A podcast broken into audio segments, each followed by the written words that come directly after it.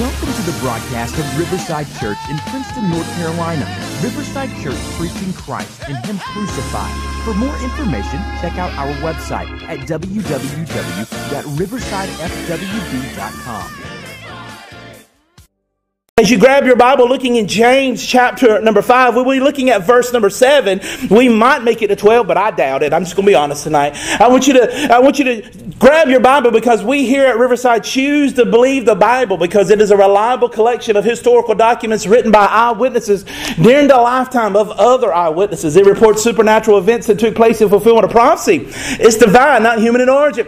We here at Riverside believe in the five solas. I will go through them really quickly. Sola Scriptura, which is the Bible alone. Sola fide, which is faith alone. Sola Christus, which is Christ alone. The fourth one being sola gratia, which is grace and grace alone. Sola deo gloria, which is God alone receives the glory. We live and die and breathe and have our, li- our being by these five solas. And today will be no different as we go verse by verse, chapter by chapter. And we look in James chapter number five tonight. I won't keep you too long, but I'm going to say everything that needs to be said. As we receive the word of the Lord tonight, we receive it as the oracles of God. It's not my opinion, it's not my thoughts, it's not what I think the commentary is. It's me explaining what the text says, keeping it in context. So we go verse by verse, chapter by chapter, looking at James chapter 5, verse 7. James being the half brother, half brother of Jesus there in the town of Jerusalem. He has now established the, the religious movement known as Christianity,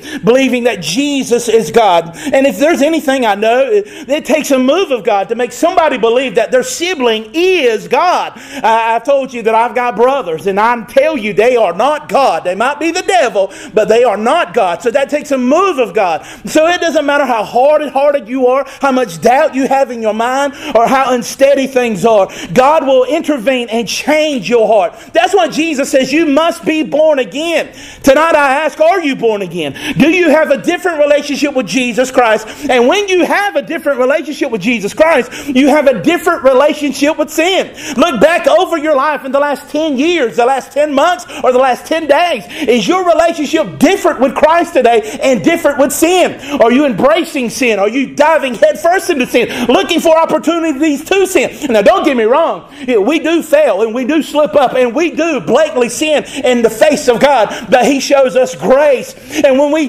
when we fail and we fall in the presence of God, it doesn't make us run from God. It makes us come to Him because He bestows grace upon us. Oh, that's so good. When I fail, I don't run from the church. I don't run from God's people. I come to them. When shame is on me, it, it tells me you can't go back now. You messed up. You cannot come back to God. No, don't believe that. Come. His arms are wide open. Why else would He spread His arms out on the cross? That's a that's a posture of embrace that you come to Jesus no matter how dirty you are. Don't run from Him. If you got a gaping wound in your body, you go to the emergency room. I hope, unless you are skilled in sewing yourself up or know somebody who can who can sew you up with a needle, you go to a place where you get help. Yes. And if you need help today, come to Jesus. Come to if you are unsteady today, come to Jesus. If you got doubts today, come to Jesus. If you're depressed today, come to Jesus. If you are scared today, come to Jesus. If you are a failure today, come to Jesus. If we look in James chapter number 5 verse 7, he begins he says, "Be patient, therefore brothers, until the coming of the Lord." See how the farmer waits for the precious fruit of the earth, being patient about it until he receives the early and the late rains. I, I want to let you know that here, you, here recently, yours truly has been dabbling in the garden. I'm just, I got inspired from the Hope Center. They got a garden going on. I was like, well, I, I think I want to try that. That sounds fun. So we, we planted a couple potatoes.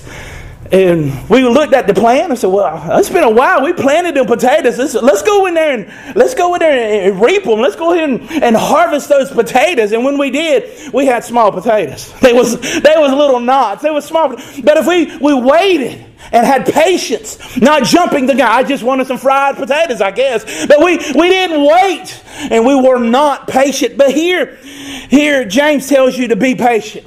Be be patient. Therefore, brothers, he's speaking to Christians. He's telling us to be patient. Well, well, what does he mean being patient for? Does he mean being patient in the McDonald's drive through whenever they're taking forever and you finally get up to the speaker and you will order an ice cream cone and the ice cream machine's broken? Uh, what are you being patient for? Are you being patient your, with your spouse? Are you being patient for that tax return? But that probably won't come. Are you being patient for the, for the gas to go down? And it probably won't. Are you being patient? Are you long suffering? Well, he tells us, he commands us, brothers, until the coming of the Lord. I want to let you know that no matter what your idea of eschatology is, eschatology is the teaching and, and, theology of the end times.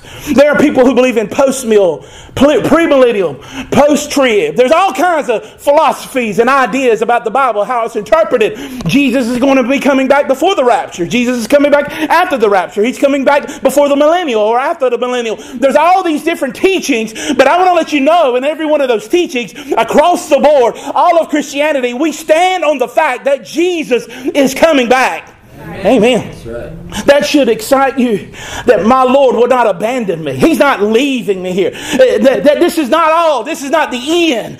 That Jesus is returning. If you knew that the preacher's stopping by your house this afternoon, you probably leave church a little early. Say, I got to go home and tidy up. I don't want the preacher to walk in and see the roaches everywhere. I don't want him to see the dirty dishes. I want to at least uh, vacuum when the preacher comes. And we make that such a fuss for the little old preacher, but what about the King of Kings and Lord of Lords in our lives? If we knew he was coming back this afternoon, if he told you the exact date in the Gospels, oh yeah, I'm coming back July 21st at 5:55. You better be ready. PM or AM? Okay, AM. You better be ready. You might, I might be asleep, Jesus, but I'm ready. 5:55 AM. Well, we, you know what we would do? You, you would do just like me. You would live it up. Oh, he's not coming back till then, so I could do what I want. I can live however I want, say what I want to say, and right there at the last minute, confess my sins and embrace His grace because we take advantage of grace. That's just what we do, that's our nature. So instead, He says, I- am coming back. And when I come back, I want to find you faithful. So He tells us to be patient. Oh, man, can we preach about anything else other than patience? Ah, oh, patience. What does patience look like? What does patience look like? Is those the people waiting in the waiting room at the doctor's office? The patience. No! Patience is long suffering. Patience is trust that's extended. Patience is waiting and believing something. Do you have patience? I, I want to let you know that when he talks about the farmer here, he uses a good analogy. Whenever in Palestine, which is the setting that this text was written. Because remember, James was writing from the city of Jerusalem, and that's Palestine. And usually in the fall is the early rains, and that's usually around October and November. The farmers would eagerly await because they planted something and they were waiting for the seed germination to be possible. The heavy rains came around December through February. And finally, the spring rains will come around April and May. These rains represent a process from which they cannot harvest. They have to wait. Are you patient? Even though you're not receiving a harvest quite yet. Are you patient in sowing in righteousness? Are you patient? Are you just getting tired? I'm tired of waiting around. I, have invested my time in reading my Bible, and I got to be patient to let that faith germinate and let the roots run deep. I, I want it now. If you're like me, let's be honest. You put your burrito in the microwave and you shut the door and you put five seconds and you stand in front of the microwave. Hurry up, I'm hungry. You're just impatient. You're just like me. But the harvest, it's not time for the harvest. Preacher, I'm waiting for the rains. Uh, the, the plant looks like it's ripe. Do I, the, uh, what's, what's the holdup? Whatever it is, whatever it is in your life that you are waiting and being patient with God. Well, what is it? It's not that you're being patient with God, it's God is being patient with you. Amen. God, I, I'm waiting. I'm waiting for you to move in my family. I'm waiting. I'm praying and I'm waiting. How much longer, Lord? How much longer? Do I keep waiting or do I give up? Do I stand here and keep standing here preaching the gospel to a people who seem like their hearts are hardened? Or do I keep preaching and tealing away? Keep waiting. How long do I keep inviting my neighbor to come to church? I, am patient, Lord. I'm praying for them. How long do I keep doing this? I'm waiting for the rains.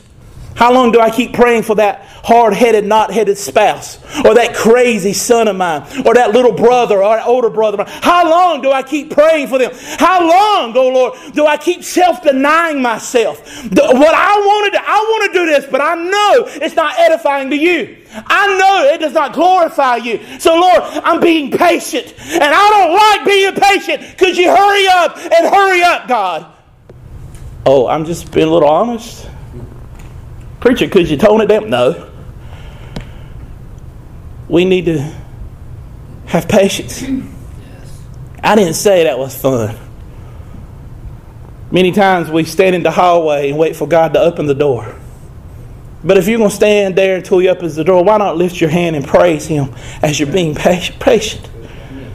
Maybe sometimes you need to slow down. Maybe sometimes he blots out all the noise and say, "Hey, now you got time to pray a little more with me." Let the roots run deep. But Lord, it's raining a long time, and I know it's raining on me. It's raining on me, but it's good for me. I know because all things work towards good. And the patience, Lord, I'm suffering and I'm hurting in my patience. I don't want to keep waiting. I don't have the strength to keep waiting. If you're honest here, you're probably thinking that, or you thought that, or you're going to think that because there's going to be a time where you have to be patient. But I want to let you know that in the soul, a soul that has no tears will never have any rainbows. And those rainbows are promises. It's not Pride Month. I know that was last month. We're done with all that. Right. We're, we're done. But the rainbow is the promises of God even in the tears and standing in the middle of the rain, eh, before the harvest, before the good comes about, and you're in the middle of tears and you're drenched and you're tired and you're weary, God's still faithful. He still keeps His promises. God still keeps His promises. Have you ever met those people that don't keep the promises? Oh, yeah, I'll be there. I, you can count on me. I got your back. And you go, right. You roll your eyes. Sure. I'll let you know that if you're holding a Bible or you're using your phone tonight, that is God's resume. He keeps his promises.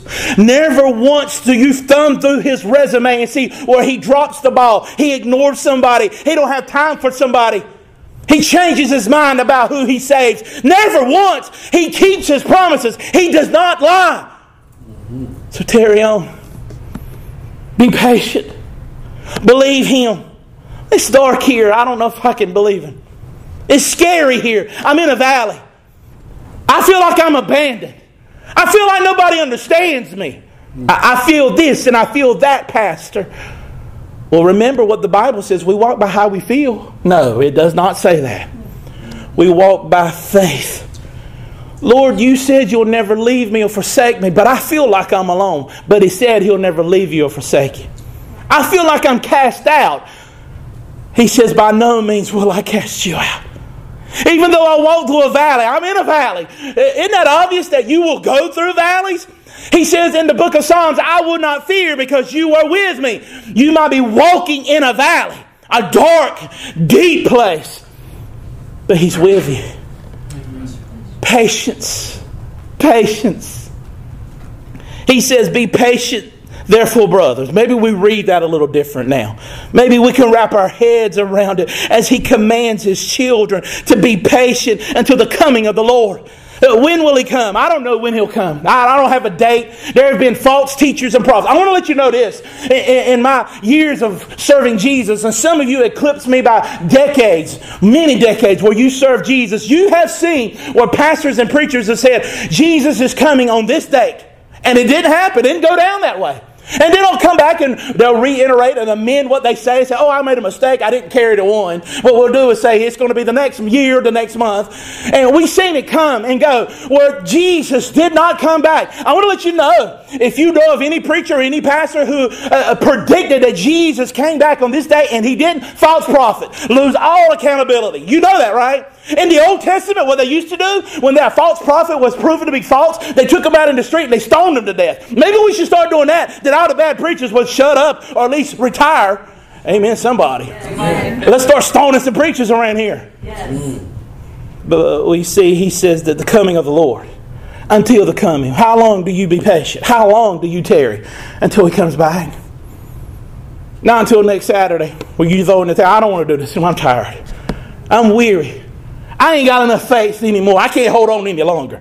You keep faithful until he returns. That's what it says. That's right. That's the limit until he returns.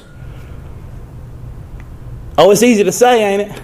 It, it preaches good, ah, and everybody's like, yeah, man, yeah. But then Monday morning comes around, and you got to deal with them, or you got to deal with them on the way home, or you got to talk to them on the phone, and you got to be patient. How much patience we talking, preacher? Ten percent? I got, I got five. I can probably pull ten percent patience. Be as patient with whoever or whatever as Jesus is with you. Yes. Mm, if you can't say amen, say, oh my we see where he says, until the coming of the Lord. See how the farmer waits for the precious fruit of the earth. Be patient about it until he receives the early and the late rains. I know you're thinking, I've got no harvest. I have not, I have not benefited from this. The getting up early, going to work. I have not benefited for this. I have not, I have not done anything but loss by going to church. It's cost me time and it's cost me money for the gas. It's cost me a lot. It's cost me friends. I have not benefited anything. Well, I want to remind you that that's the deal the devil gave to Jesus. Come and worship me and I'll give you all this. Remember, he told Jesus, if you just bow down, I'll give you a crown. What he was telling Jesus is, you don't have to have a cross to get a crown. What you can do is bypass all that, and I'll give you a crown. You can be king of the world because it's mine to give. But Jesus said, no, no, no, no. I'll sow, and I'll reap a harvest, and we're the harvest. He bled, he died, he went to the cross and now he wears the victor's crown. There are no shortcuts here. You don't out you don't outsource your your your religion. You don't outsource your Christianity. You don't outsource your Bible reading. You don't outsource your righteousness and your holiness. You don't call up the preacher and say, "Would you pray extra today? I'm just too busy. I can't I can't find time." You you ought to be patient in prayer. You ought to be patient. You ought to cry out to God in some, some parts of the world, there are some trees that bear no fruit. The reason being is because where they grow, the environment never has any storms. So the roots don't go deep into the earth to draw from its resources. But around here, We've had some hurricanes. I know you, you've been here maybe two, three years, but we've had some hurricanes, bro. I'm tell you. You probably have. So I'm, I'm just picking on you. But uh, we've had some storms, and the roots in the trees will grow deep here to, to take the winds that come its way, and they bear fruit. Much could be said in our lives. Are you in the middle of a storm, coming out of a storm, getting ready to go into one? It's to make your roots stronger. I've reminded you over and over again that God is not mad at you. He's not beating you like you're some cheap sock puppet that's filled with cotton candy and He's just pounding on you until you can't walk. The wrath of God was poured out on Jesus on our behalf. So why? Why do we have hard times now? We've studied it in the book of James, and we'll continue to study it for the next five decades here at the river as long as God tarries and has me here to be patient and laboring in the vineyard. We remember that God simply prunes us. I know you understand when I say you have a, a vine there with grapes, and if you prune back a little bit, it will be more flourishing the next year. If you prune back a plant, it will grow back stronger. God is pruning you. He's not doing it to harm you. He's not sadistic in heaven, laughing every time you trip up and fall. He's not sending angels to cause you to stumble and fall. Whenever we stumble, whenever we fall, God is simply taking the gospel, which is like sandpaper, to our hearts, and He's shaving off the rough edges to make us into the image of Christ, to make us look like Jesus. He's simply carving away at us. Michelangelo, not the Ninja Turtle, Michelangelo, the greatest artist who was in the Renaissance, they asked him, How did you sculpt this image of David. I'm sure you've seen David. He's, he's standing like this and he's, he's all muscular and he's got curly hair when he carved it out of marble stone. Marble, Michelangelo said, Well, he was already in the stone. I just chiseled away everything that wasn't David. That's the story of you, Christian. That God is making you into the image of Christ. That's why people like me get hammered so hard. I'm just going to be honest. That's why God puts me on the anvil and takes the, the word and hammers me like crazy because I'm not in the image of God. I ain't going to speak for you. I ain't picking on anybody. I know me. That's why He hammers like crazy on me to make me into the image of Jesus. That's why He tells me here to be patient. With each blow of the Bible on the anvil, the blacksmith is making me into the image of Jesus.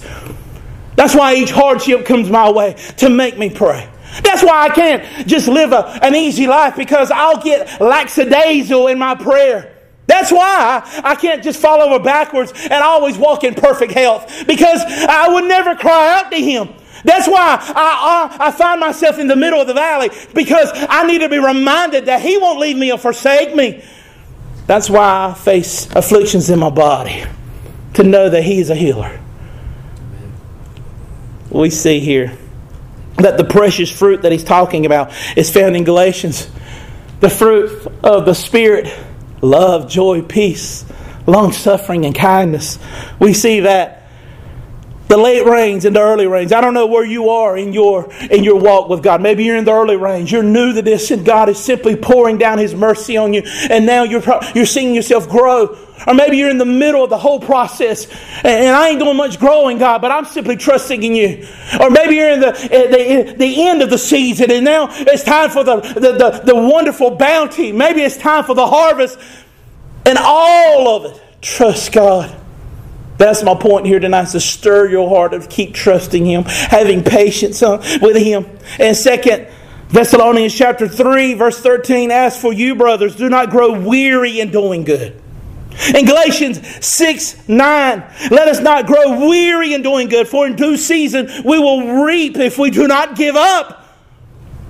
I've served the Lord a long time, you might say, and my loved ones still are not saved all the more to continue to pray. I, I serve God. I'm new to the game. I'm new here. I, I'm, I'm just, I've heard about Jesus all my life, but now it's finally dawned on me. He's finally got a grip on me.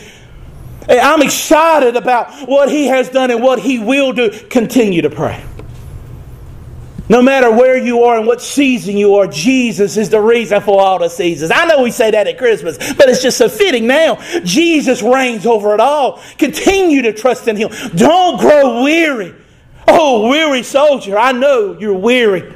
Your head is hanging low. Your back is bulging. Your knees are buckling. In fact, some of you are face down. Let me remind you that our victor has won. You're not taking anything. He has conquered. He has conquered the enemy. He has slaughtered and decimated them. And you're fighting from a vantage point of victory. You are free. You are clean. You are redeemed. You are justified. You are His. He owns you. He's above all things, all principalities. He reigns forever. So lift up your head, O weary soldier. Our God reigns from on high. He is King of kings and Lord of lords. No one will take him down. He will not be defeated. He reigns forever and ever. There is no term limit on his reigning. There will not be a re election. There will not be an impeachment. Our God reigns. Amen. Amen. So if you are weary, be patient and remember his promises, even in the middle of the tears.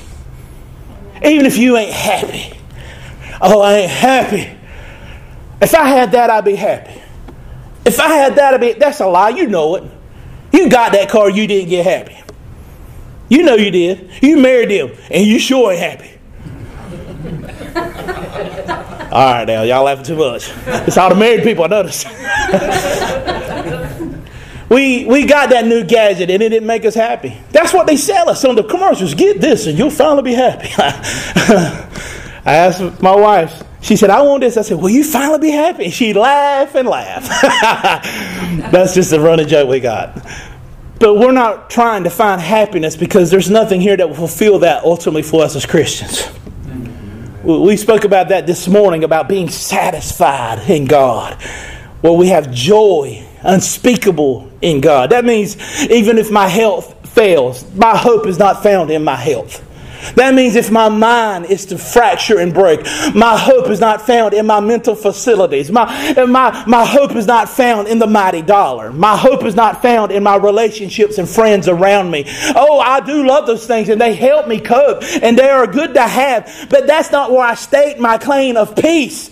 My hope and joy is found in nothing less than Jesus Christ and His righteousness. On Christ alone I stand. All around me is seeking. Said, Oh, don't make us all sing up in here. It's a song, that's right. Christ alone on the solid rock I stand, where I find my identity and my hope in Him and nothing less than Jesus Christ. Amen. Amen. That's where the patience comes along. You'll be able to be more patient with preaching like this wouldn't you? Because if you came in here and say, and you hear me say, try harder, give more, do more, how many would you collapse from exhaustion from hearing that? I'm doing all I can. Or you will say, I can't do anything, and I don't want to do anything. That's the truth. But what if I told you he has accomplished, he has accomplished it all? I, I want to let you know when Jesus was hanging on the cross, he said, It is finished. He didn't say, I'm finished. Jesus didn't say, I'm finished. He said, It's finished. What is it? What has separated us from God? It's done. The debt has been paid. You are redeemed. You are justified. You are cleaned. It's done. So when Jesus bowed his head, it was not a bowing of defeat, it was a down payment where he saved and redeemed his people. It's finished.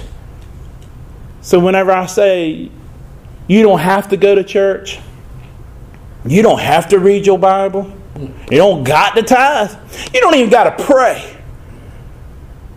You get to. That's right. You get to pray. Amen. You get to read your Bible. You get to go to church where crazy people yell at, yell at you for at least an hour about how great Jesus is. And you're like, tell me some more. Tell me more about that, how wonderful and how grand He is and how He reigns over everything. And that's my God who I serve. Yes. That gives you patience. That'll get you through Monday. But just like a meal today, I know it's Fourth of July weekend, Independence, hot dogs, steaks, hamburgers. We're to eat. Somebody's to eat. Somebody's to cook. Amen. And we're to eat and have a good time. But that meal ain't to carry us all week. We will eat again. I pray. I hope you do. Some of it we look at, we know we eat again. Just like this sermon will be enough for right now. You will need a refreshing and a refilling. Romans 12, 1 and 2. You're going to need to open your Bible and feed again. Come, gentle shepherd, feed your flock as I open His Word and I'm patient with Him under His, His yoke, under His staff, I submit myself, my facilities, all that I am, all my thoughts, my hands and my feet, all to Him in patience. Lord, here I am, use me in patience. We look at verse number 8. That was my intro. Look at verse number 8. you also be patient. Establish your hearts for the coming of the Lord is at hand. He tells us again. Uh, why is he repeating himself? Do you know why he repeats himself? Do you know why your preacher repeats himself? You know why I tell you we choose to believe the Bible because it's a real. I, and when I do that, some of you are saying it along with me. But that's why I do that. So when somebody comes, hey, why do you believe the Bible? Oh, it's been a reliable collection of historical because I beat it into you for the last six years. Well, why do you believe this? Why do you believe the Bible? I believe the Bible on sola scriptura. Why do you believe in faith? What's that mean? Faith alone, Scripture alone, Christ alone, God, God alone receives the Lord, grace alone. I have implanted it in you, repetitiveness. But here we see James does the same thing. He tells us, you also be patient. Somebody just needs to hear this. Be patient. I don't like it here, though. This valley's dark. Be patient. I'm struggling. Be patient. Our God is always on time. I'm angry. Be patient. He heals. I carry a grudge. Time heals all wounds? Not really. Sometimes it festers wounds. It mostly does. If you had an infection in your arm, you said, "Well, time will heal that." No, it probably won't. Your arm's going to rot off, and you might die. Right, right. If we say that spiritually, it's truthful that there's some here who are carrying grudges and anger from decades ago. Time will heal all wounds. No, Jesus is the only thing that does that. He heals all wounds. Bring them to Jesus today, now. He tells us again to be patient. But he tells us to establish. Establish your hearts. How do you establish your heart? Is that some kind of fancy Jewish or, uh, or Christianities? You know, Christianese, you know, you got to sow to go. You got to give to live. You know, we say all those things. You don't really. How are you feeling? Highly favored, brother. And that's a, it sounds fancy. You don't. You don't really know what it means. What's establish your heart mean? James, what are you talking about? It means whenever in the morning, if the alarm wakes you up, or the chicken across the street the rooster goes ah, and wakes you up. If, the, if the, the light breaks through the window and wakes you up. If your alarm clock wakes you up because you got to get up before the sun. No matter what stirs you in the morning. You open your eyes and you look to the ceiling. You say, Lord, I submit myself and all that I am to your glory today. Establish me in your presence. All that I am, where will we go today, God? What will I say in, on your behalf? How will I speak to my coworkers or my family today to represent you and your mercy and your grace? Establishing your heart is what James says. Somebody looking at me like they're mad. It ain't my words. This is God speaking to his people. Establish your heart. Where have you established your heart? In what I want to do and what my friends want me to do, what the culture says I should be. We live in a society where we can't even define what a woman is. But we see here that James tells you to establish your heart with patience. I don't like that. That don't sound fun. There's no excitement here. That's a lot of personal work that has to take place on my behalf. I've got to do this. I've got to establish myself in you. Uh, I want you to turn to 2 Peter. Keep your finger here in James. We're going to come back. 2 Peter chapter 3. 2 Peter chapter 3. He tells us here that we are to establish our hearts, for the coming of the Lord is at hand. That means He's coming back. Our God will return. Our Jesus will put his foot on the Mount of Olives, and it will no longer be a Mount of Olives. It will be a valley of olives. You can call it that if you want to. But our Jesus literally, physically will return. We really believe as Christians that he physically died on the cross. He literally, factually, historically died for three days, he was dead. Rigor mortis said it. He was dead in a grave and rose again. Actuality. The reason I reiterate that is because I was a youth pastor for about 15 years and I had a little girl say, You mean he really was dead? Yeah, he's really dead. He really, I'm not talking about fairy tales up here. He really, literally died and rose again. And he physically will return. I'm putting the cookies on the bottom shelf for anybody who ain't smelling what I'm cooking. We really believe Jesus is coming back. Yes. And until then, we establish our hearts and we're patient. 2 Peter chapter 3, verse 3. First of all, you must understand that in the last days, scoffers will come and scoff, following their own evil desire, desires. They will say, Where is his coming he promised? Ever since our fathers died, everything goes on as it's been since the beginning of creation. But they deliberately forget that long ago by God's word the heavens existed and the earth was formed out of water with water. By water also the world that time has divulged, divulged and destroyed. By the same word, the present heavens and earth are reserved for fire, being kept for the day of judgment and destruction of ungodly men. But do not forget this one thing, dear friends. With the Lord, a day is like a thousand years, and a thousand years like a day. The Lord is not slow in keeping his promises, as some understand slowness. 2 Peter chapter 3, 3 through 9. I got a question. If you are over 50 years old in here, and if you don't mind, if you have heard it said in your days that Jesus is coming soon? Lift your hand. You've heard it. And now, as you grow older, we still say it. And you might say, well, it's been a long time. Is he still coming? We see here in the book of James that was written almost 2,000 years ago that James said, Jesus is coming soon. And here we are 2,000 years later. In our lifetime, we're still saying that he's coming soon. Well, you just read in 2 Peter that a day is as is a thousand years with the Lord. To help you wrap your head around that, as we're an agricultural community here, everywhere we drive, we see a field and we understand how that works. Anybody ever heard of a mayfly? A fly, it's just a gnat. Usually the lifespan of a mayfly or a gnat is about a day. And if a mayfly or a gnat were to fly over a pond, he will look down in the pond and see a tadpole. Well, a tadpole takes a little while to become a frog. So the mayfly, who is only going to live a day, will look at the tadpole and say, That's just a tadpole, and that's all that ever be. However, the tadpole is going to become a, become a frog. Do you see how the span of a lifespan and looks in the light of eternity? For 2,000 years ago, they said and heralded that Jesus is coming back. 2,000 years he has tarried in his, mer- in his mercy. Do you know why he has tarried? Do you know why he has paused it and slowed down? And do you know why he tells us to be patient?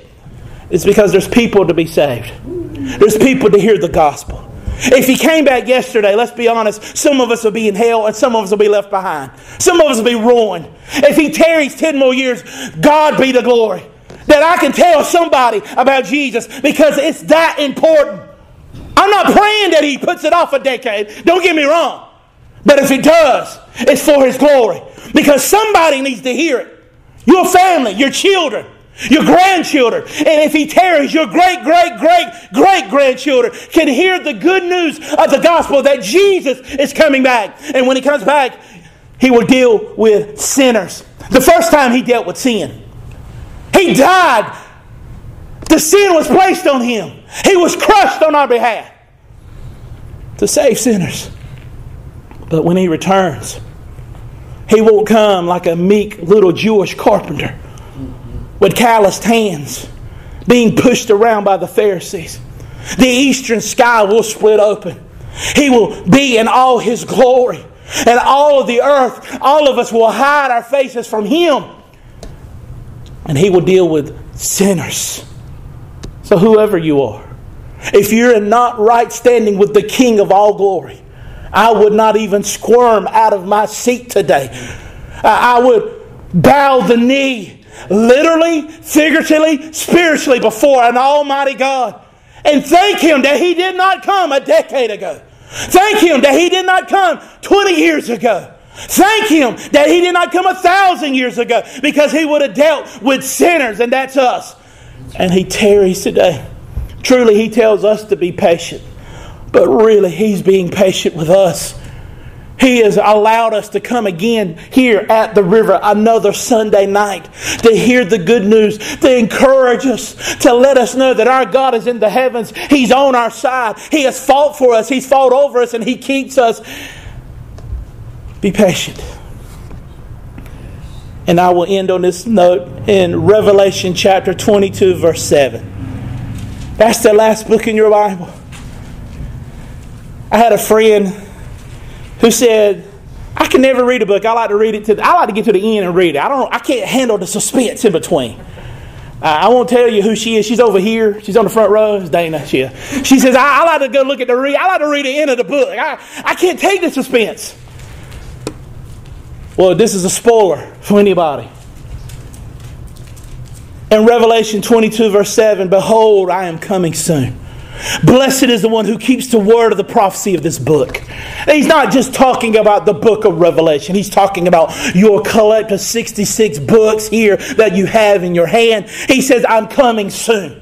Jesus is coming soon. Will he, will he find you faithful? Will he find you going about what he commanded you to do? Will he find you slacking on the job? I ask this quite often. Imagine you had a little maid or a butler in your house who was a servant.